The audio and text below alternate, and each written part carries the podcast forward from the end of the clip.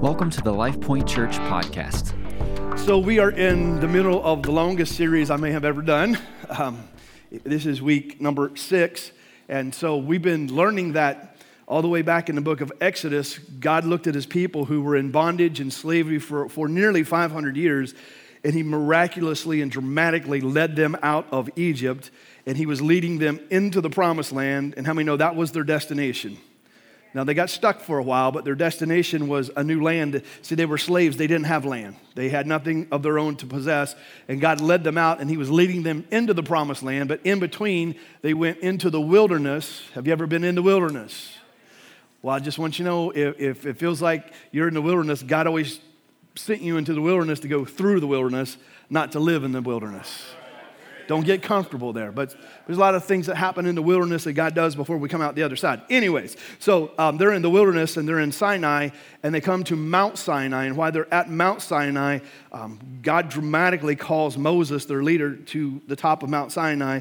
And while he's up there for 40 days, he gives them uh, what we know as the Ten Commandments. Um, they're not the 10 suggestions, they're the 10 commandments. And God gave them to them as they're going into the promise. And they're heading into a land, even though it was promised, it was inhabited by a lot of evil. It was inhabited by a lot of idols. It was inhabited by giants, all these, uh, these uh, opposing things. But God promised them the land. But He said, when you go in and possess this land, uh, I have some commands for you to live by. Now, these things did not deliver them, but the Bible says that God was giving them so it would prove to them how they could live above sin, how they could continue to live a blessed life. And so we're calling this the list because this is the original top 10 list um, all the way back in the beginning of the Bible. And so, as I mentioned, we are on week number six. So let's read the sixth commandment Exodus chapter 20, verse 13. Um, it's real simple and it's real, real short. You shall not you shall not? You should. You shall not murder. Now, um, I think that brings up a lot of questions because most of us sitting here probably would not murder. Um, but, but, questions come up about, well, I'm in the military. I had specific assignments. Uh, I'm a police officer. Uh, so let me tell you what it does. Let me tell you what it does mean and what it doesn't mean.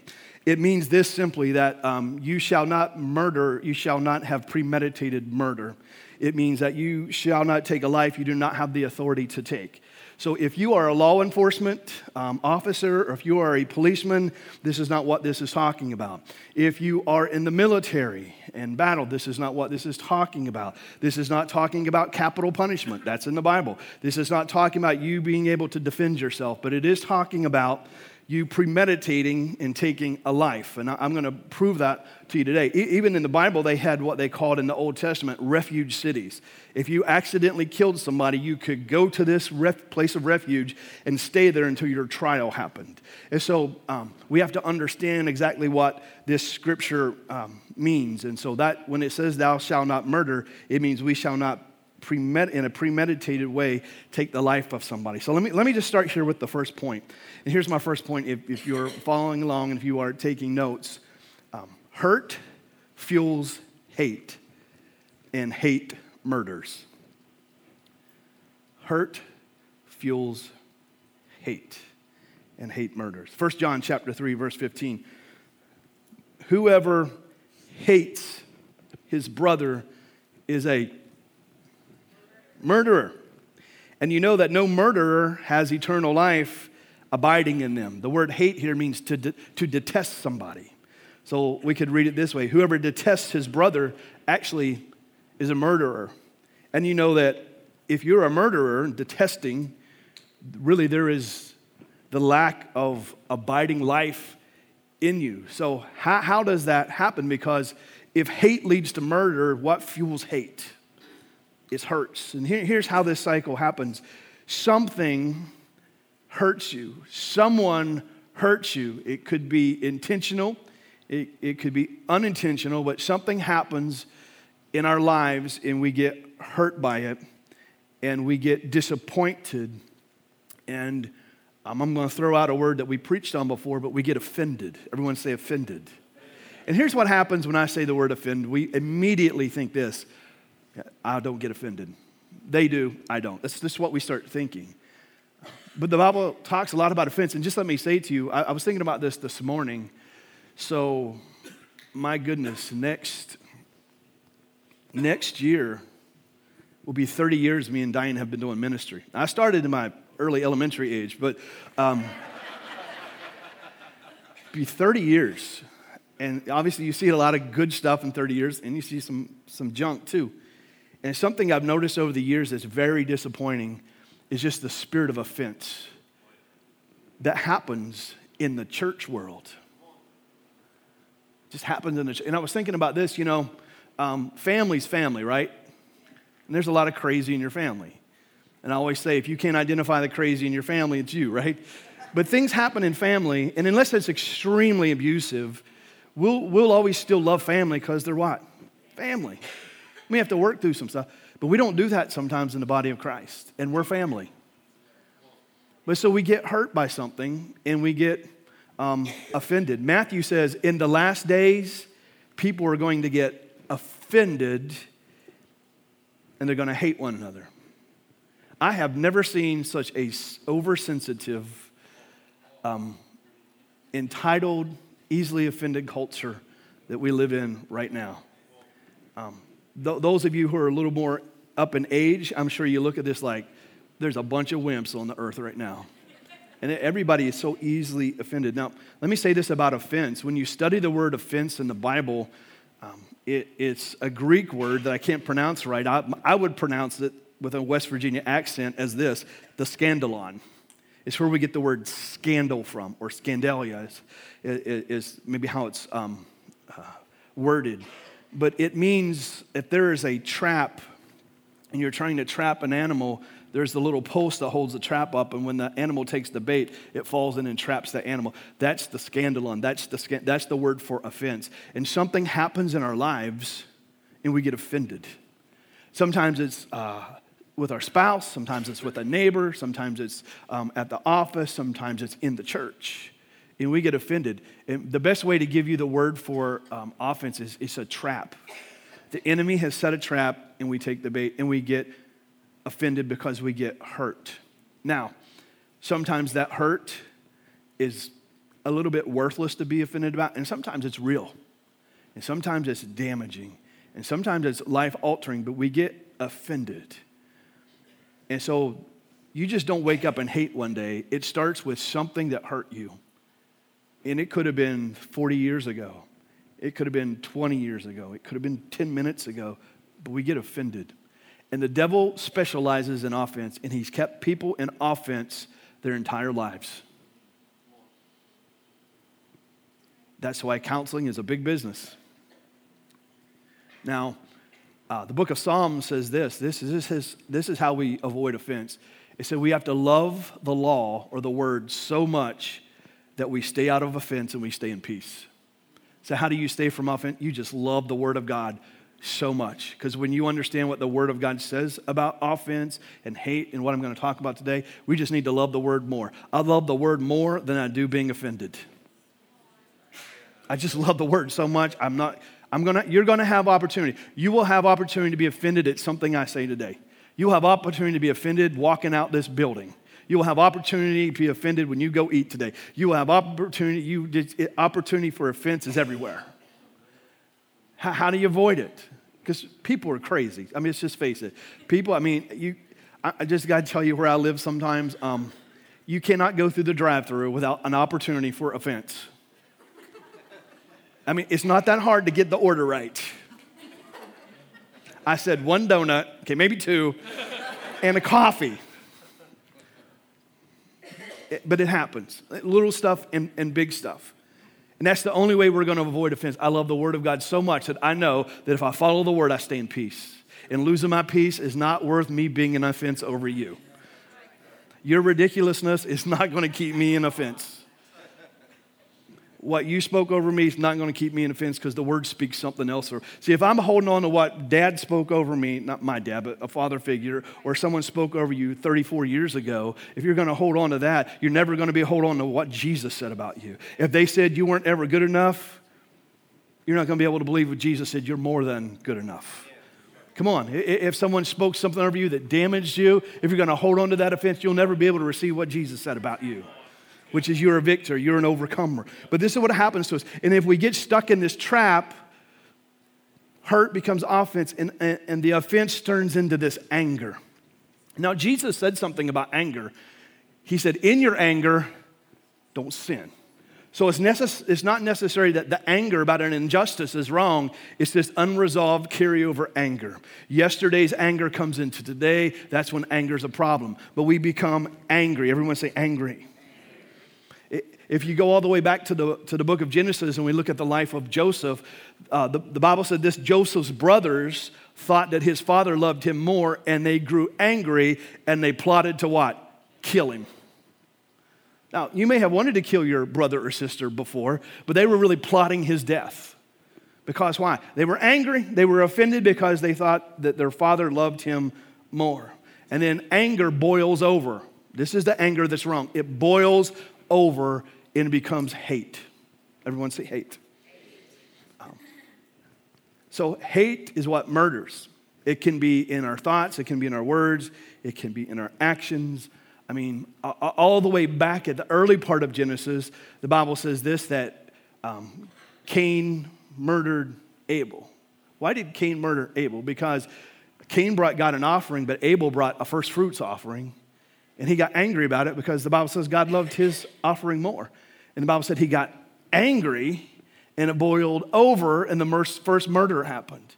So there's this cycle of being hurt, being offended, anger happening. It can turn into murder. And, and to be honest with you, there can be a spirit of offense, there can be a spirit of hatred, there can be a spirit of murder. Now, let me just say this to you I don't think anyone in this room would murder in cold blood.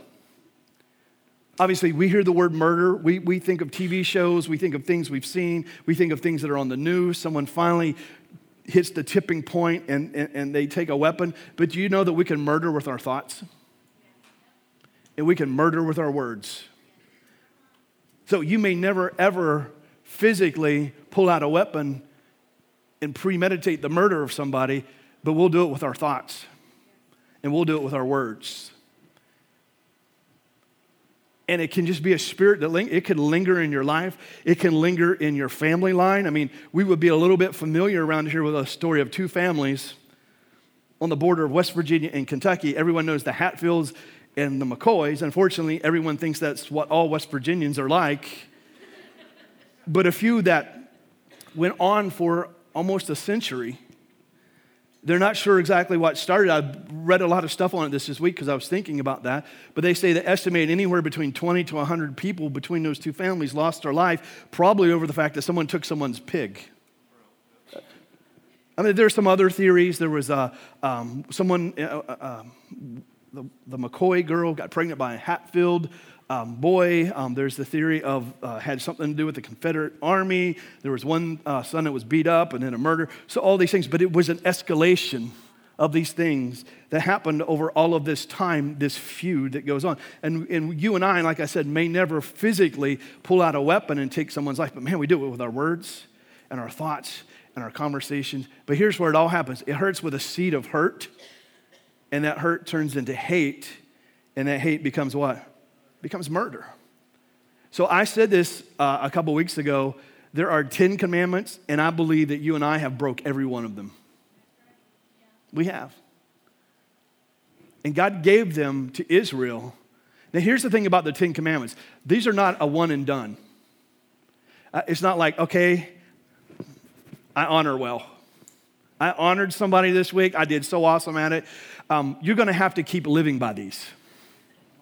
Okay, I didn't murder that person today at the drive through, but there'll always be next week.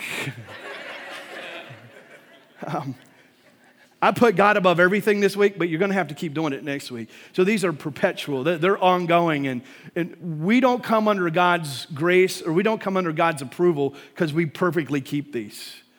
That's what the love of God is for. That's what the grace of God is for, the goodness of God, that in spite of us. But God gave these, and He said, these are principles that you got to keep alive in your culture that will keep you from falling into these sins. And so one of these is God wants us to know we got to watch this offense thing. And so um, Romans says this, chapter 13 Owe no one anything except that you would love each other. For he who loves another actually fulfills the commandments. Now look what it says. For the commandments, and he starts listing some of them. Um, don't commit adultery, uh, don't murder, don't steal, don't bear false witness, don't covet. And if there's any other type of commandment, we can sum them all up in this one saying love your neighbor like you do yourself. Because love doesn't harm a neighbor, therefore, love actually fulfills all of the law. So, what is the opposite of hate? It's love. So, I've said that these 10 commandments have a face value don't murder. But there's this underlying principle under each one of these principles. And so the principle is face value don't murder, but there's an underlying principle and it's love. So here, here's my, my title, and I'll give you the next two points. It's just the strength of love. God is sending his people into a, a new land that he's giving them, and he's giving them these laws because what they saw in Egypt was the opposite of these 10 commandments. And God says, when you go in, um, don't murder. But what he was really saying was, you got to walk in love. Why would he say walk in love? Because the Bible clearly says God is love. So if this hurt fuels hatred, hatred murders, here's my second point love fuels hope, and hope heals.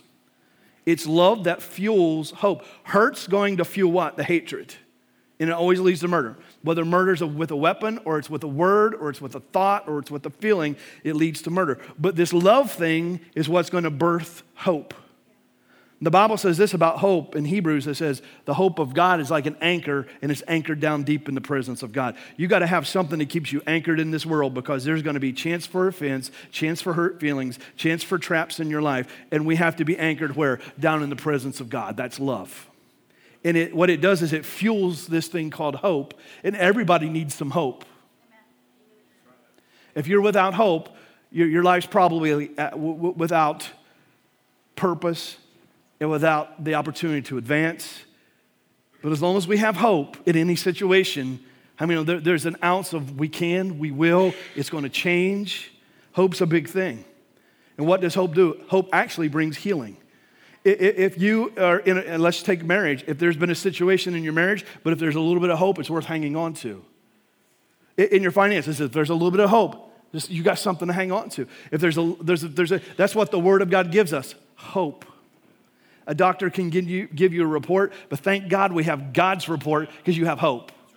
You, you can read Wall, Wall Street's report, but as long as you got the Word of God, you got some hope. If you're looking at that spouse who just can't get it together and that you're looking at the Word, you got some hope. If you're looking at yourself and you just know your track record and you know you, and you, but you know the Word and you know the grace of God and the goodness of God, you got some what? Some hope. Ephesians chapter 3. Let, us read. Y'all doing all right? Yes.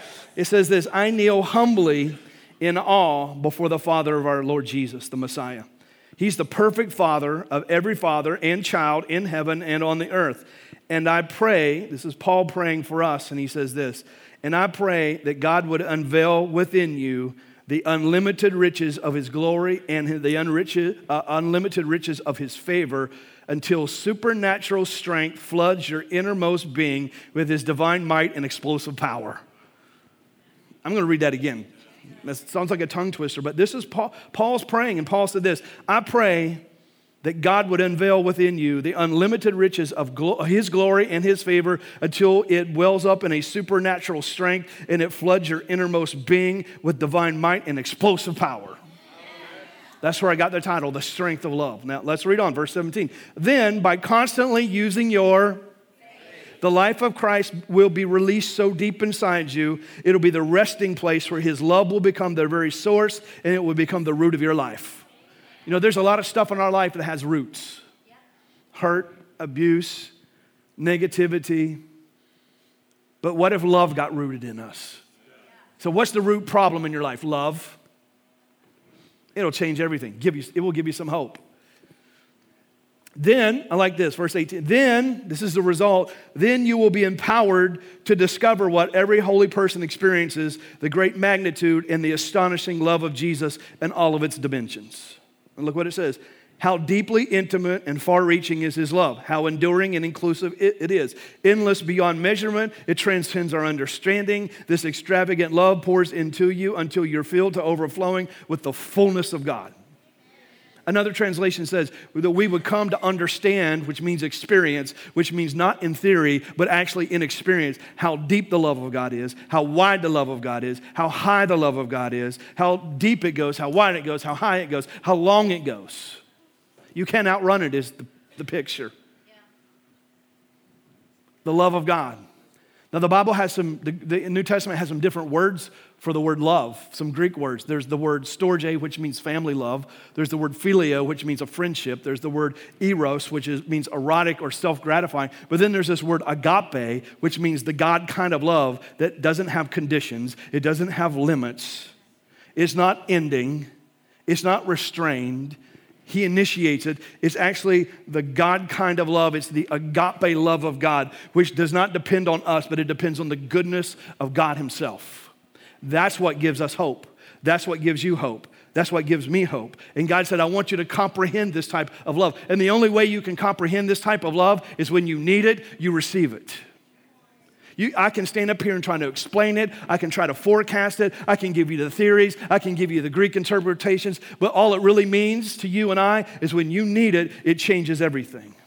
When you didn't deserve it, you got it. When you didn't earn it, you received it. When you didn't merit it, you got it. You couldn't comprehend it, you couldn't explain it, you just know it. Now, I don't want it to sound just like theory because there's a visual of it, it's Jesus on the cross. There's a vision of it, it's Jesus coming out of the grave. There's a vision of it, it's Jesus saving your life, redeeming your life. So the Bible says we need to be rooted in that type of love. I love this. The Bible says it results in the fullness of God. What's the key to all God is? Love. And it says if you come to start experiencing this love, it, will make God, you'll understand. It's the key to understanding the fullness of God in you. So here's how this works God so loved, fill in the blank, your name. Let's make it personal. God so loved Aaron that he gave his son. Because Aaron didn't deserve it, but he needed it. And when he received it, this is what God did. He took all of Aaron's sin and he forgave it. And he actually removed it from Aaron as far as the east is from the west. And he put it in what we would call a lake of forgetfulness. Here's all that means it's not connected to you anymore. He took all of the stain of your life, the red stain of your life, and made it like white as snow. He forgave you. He justified you, which means just like you never sinned before. And then he said, I'm going to impute my goodness and my perfectness and my righteousness into your life. Now I call you righteous. So he forgave you, wiped the slate clean, put his righteousness in you. Any sin yesterday, today, or tomorrow, he's forgiven. And not only did he remove the, the sin, he removed the shame with it. That's love. That's why you have hope. I mean, this room ought to sound like some people who have some hope. Because if, if, if, if you stop breathing today and you stood before God, you have hope. Why? Because you're redeemed, you're saved, you're born again. The Bible says we need to be what? Born again. Why? Because it didn't take the first time. You were born in the flesh, you had to be reborn in the spirit. Are you, are you with me? That's good news this morning. That's what gives you hope. And that's what heals your life. That's why it healed my life. That's the healing power of God. God so agape. Now, there, the verse I, I, I read to you says, said this it said, constantly using your faith for, to receive that deep love. Constantly using your faith. So it takes faith to stay in love, it takes faith to walk in love, it takes faith to express love. So here's what we've said. Let's, let's, let's land this plane. Things happen and we get hurt. Hurt, if we don't watch it, grows a seed that turns into hatred and hate murders. It's the thing God said, don't let that happen. But what will happen if there's a seed of love? That seed starts growing, it turns into hope, and hope heals. That's, that's worth shouting about this morning. But here, here yeah, thank you. But here's my last point. Listen to this faith fuels forgiveness, and forgiveness restores. Faith. You, you can't walk in love if you weren't loved. Faith fuels forgiveness, and forgiveness restores. Colossians says this You're always, and you're always, and you're always, you know what always means? Always. And you're always and dearly loved by who? So robe yourself with all the virtues of God, since you've been divinely chosen to be holy. Be merciful as you endeavor to understand others, and be compassionate. Show kindness toward everybody. Be gentle, be humble. Look at this be unoffendable. Look at the person next to you and say, Now he's preaching to you. Be unoffendable in your patience with others. Tolerate the weakness of those in the family of faith. Look around. There's a bunch of weak people here. And here's what I mean by that we have some weaknesses in our life. Forgive each other in the same way you have been graciously forgiven by Jesus. If you find fault with someone, release this same gift of forgiveness to them. For love is supreme, and it must flow through each of these virtues. Love becomes the mark of true maturity. When Jesus started talking about forgiveness, Peter said, Right, right, we're, we're supposed to forgive seven times, because we all can do that. But you use that up by Monday. And Jesus said, Nah, it's like seven times 70. So it's like, you have to carry the one, 490. It's not what he was saying. He was saying, you got to keep forgiving. And Peter said, oh man, you got to increase our faith for that. Because I might, I might have enough faith to forgive a few things seven times. How about this? You and your, your, your spouse, you've been married for a while. Have you ever had to forgive them seven times? Right, that's year one, that's over, right? You're, but we're in year two, and it's more than seven times. So are you done forgiven? No, Jesus said, you got to keep forgiving. Especially if they're knucklehead, right? You got to keep forgiving. It's a, spirit. Eh, and you got God, you got to increase our what? Jesus taught this parable, and Jesus taught this parable. It was like this guy, and let's say he owed a million dollars, and he couldn't pay it. And so he owed a million dollars, he couldn't pay it, so, what was going to happen was him and his wife and his kids were going to have to be slaves and work for this guy to pay off a million dollars worth of debt. And he started begging this guy. And this, the Bible said he was moved with mercy and he canceled the debt, he erased it, wiped it off of his life. That's a picture of Jesus forgiving us. And so the guy goes away with a million dollar debt released from his life. Then he finds a guy who actually owes him a thousand dollars. And the guy starts begging him, Please forgive me. Could you release this debt? $1,000. He was forgiven a million. Now someone owes him a 1000 And the guy says, No, you owe me that money, has him thrown in prison. And obviously, when witnesses saw that, they went, they told the person that had forgiven him the debt, and he was put, he was put in jail himself for that. Here, here's my point to that God's forgiven us a million dollar debt. We have to get past the thousand dollar debts, or it puts us in a prison and the prison is torment. That's why faith, and are we men and women of faith? Yes, we are men and women of faith. People say, well, that's that faith church. Uh huh. That's right. We're a faith church, right? Well, what else? The Bible says faith's the key, right? To receive any. So we're a faith church. Those are those word people. Yeah, that's what we are. I'll take that title. So let me talk about forgiveness. And if you've heard about forgiveness before, don't tune this out because we can't hear about this enough. Uh, let me just say a few things about forgiveness. First of all, forgiveness means this I'm just going to release it to God. That's what forgiveness means. I release it to God because forgiveness is actually not for the offender, it's actually for me. Because if I don't get forgiveness out of me, I let torment reside in me, and it's like I'm being imprisoned. I wrote this down. This is good. Forgiveness is a gift received and should be a gift given. God gave you a gift of what? Forgiveness. He forgave you of a million dollar bet that you could never pay off. Let's not let these little thousand dollar offenses, thousand dollar situations keep us in unforgiveness. Because the Bible says it'll affect the way you're forgiven. How about this one? Forgiven people should be forgiving people. Maybe you've just been saved long enough you forget the debt you had. Just let me remind you you got it going on now, but you didn't once have it going on. You had no hope. You weren't saved. You weren't born again. You had, no, you, you had no real future that you could depend on. You were living by luck. You were living by a wish. You were hoping things were better. You had a lot of junk in you, and, and, and you, you deserved punishment, but God erased it from your life all the words, thoughts, actions. Let, us not forget that. If we are forgiven people, we should be forgiving people.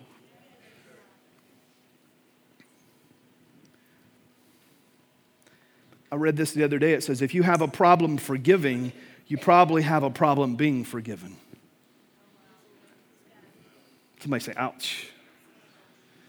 The danger of unforgiveness is it becomes the vehicle that gives the devil an access to our life.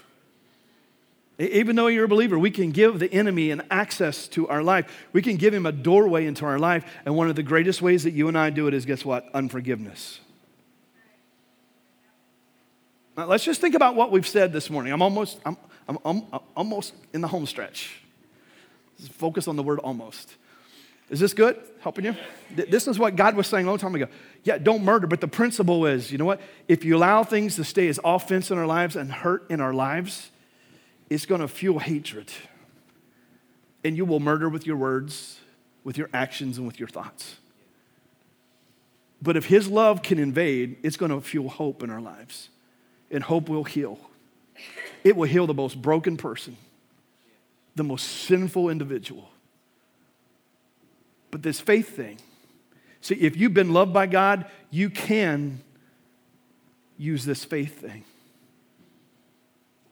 Because it's an act of grace received by faith. But the same way you use faith to be saved, to receive love, you use faith to what? Release love. Here's what faith does it will fuel forgiveness. Because I know if God saved me, He can heal me. I know if God can provide, God can release. I know God can change this thing in me that, that's been staying here in me, that's held me back, that's hurt me all these years, that's put a cloud over my life. I've got to release it. I can only do it by faith. But I know when I do it by faith and forgive, God restores my life. God restores other people's life. God heals. Amen? If not, it becomes it allows, the Bible uses a word torment. I just want you to hear this. There are people right now in hell being tormented. That word torment in hell is the same word that's used for torment in our lives when we don't forgive. It's the same, that's the same word. So God wants to restore. Now, it doesn't mean that what someone did was right. It doesn't mean that you might never, ever, it doesn't really mean you might forget it.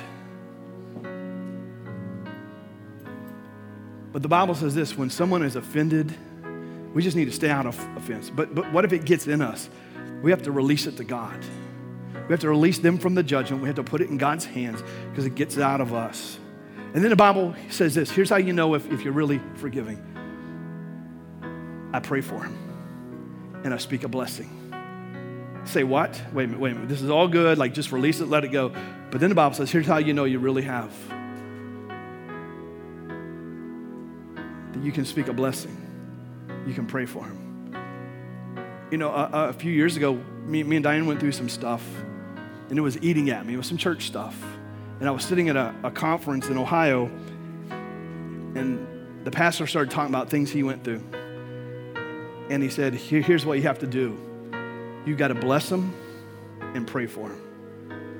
I'm like, I don't want to do that and I actually got, we got to meet with him, do some counseling with them, and he told us, you, you got to release it, you got to speak a blessing on them. He said, it's, it's what healed his situation. I'm like, all right. So when the thought came up of what happened, I'm just being honest with you. This was my reaction. God bless them. I just pray for him. God, I didn't. I couldn't hardly pray. God, God bless. Just bless. Them. All right, God, just bless them. Because it took faith. It took all the faith in the world. But the next day when I prayed that prayer, God, just bless them. Just, I pray for him, God.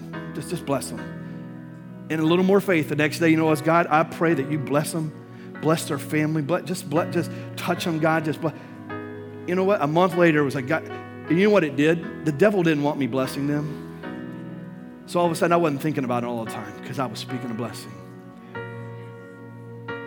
It took some faith because the first day God told me to do that, because I knew you forgive. I was like, I forgive. I'm forgiven. I'm the pastor. I forgive them. I'll never forget something my dad said to me one Sunday. He said, You're preaching angry. I'm like, I'm like, that's the anointing, Dad. That's the anointing. He says, You're preaching angry.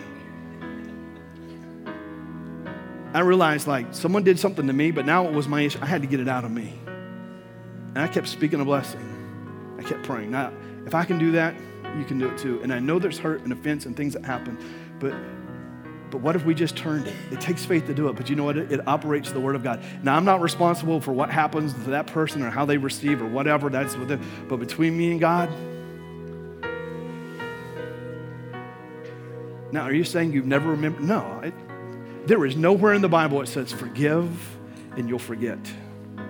It doesn't say forgive and forget. It doesn't say that. I tell people all the time. It doesn't say. It says forgive and forgive and forgive. Forgive. That's why it takes faith. Now, let me let me give you an add-on. This is not in your notes. I came across this after the notes the other day. This is from Marriage Today, and Jimmy Evans said, "Here's here's how you forgive." Y'all ready for this? You, you could write this down or or remember this, but these five real quick things, and I'm done. He said, "This is how we forgive. One, we, we release." Everybody say release. It says you have to release the guilty person from your judgment.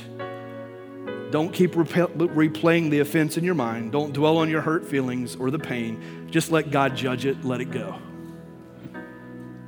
Next thing he said was decide. Forgiveness is a decision. Make a decision that you're going to love the person who offended you, and then let your behavior reflect that decision. The next word he said was the word bless. Pray for the person. Jesus taught us bless those who curse us, pray for those who mistreat us. Listen, some of people in your life, they're so easy to pray for. You love them. You know, I mean, God, just do the best for them. But what about the person that's hurt you the most? God bless them.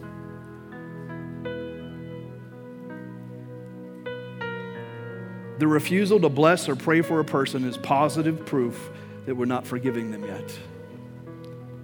Number four, fourth thing he said was move on.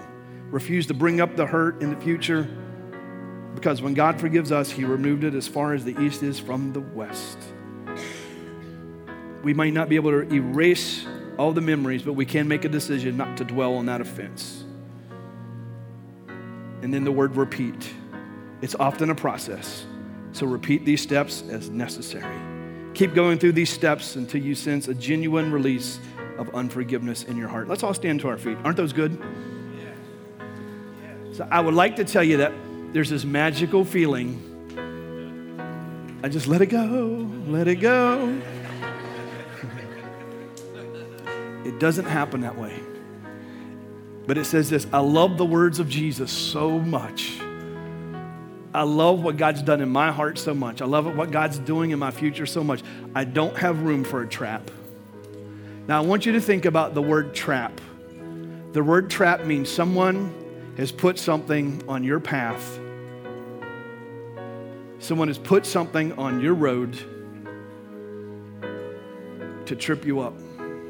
Now, this isn't a bad prophecy, but I would, I would say that the devil probably has had some traps in your life. And I would probably say he may have a few more lined up. And I would probably say right before God does something amazing in your life, he starts throwing traps in your road. If you love the Word of God so much, you'll avoid the traps. Now, now, here's the deal. If I was in the military, just picture it. If I was in the military and I was on a mission and I knew there were landmines, how many know if you know there's landmines, you're not like, la di da di da di da. Right? You're trained to watch for the landmines.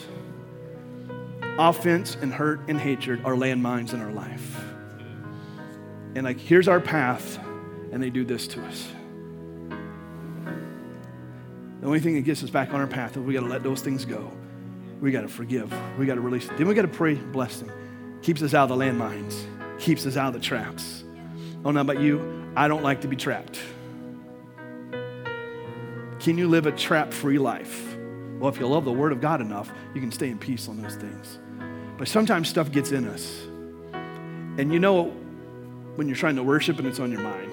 and you know when you're trying to do life and it's on your mind. And you know when you're alone and it's on your mind that we haven't gotten there yet.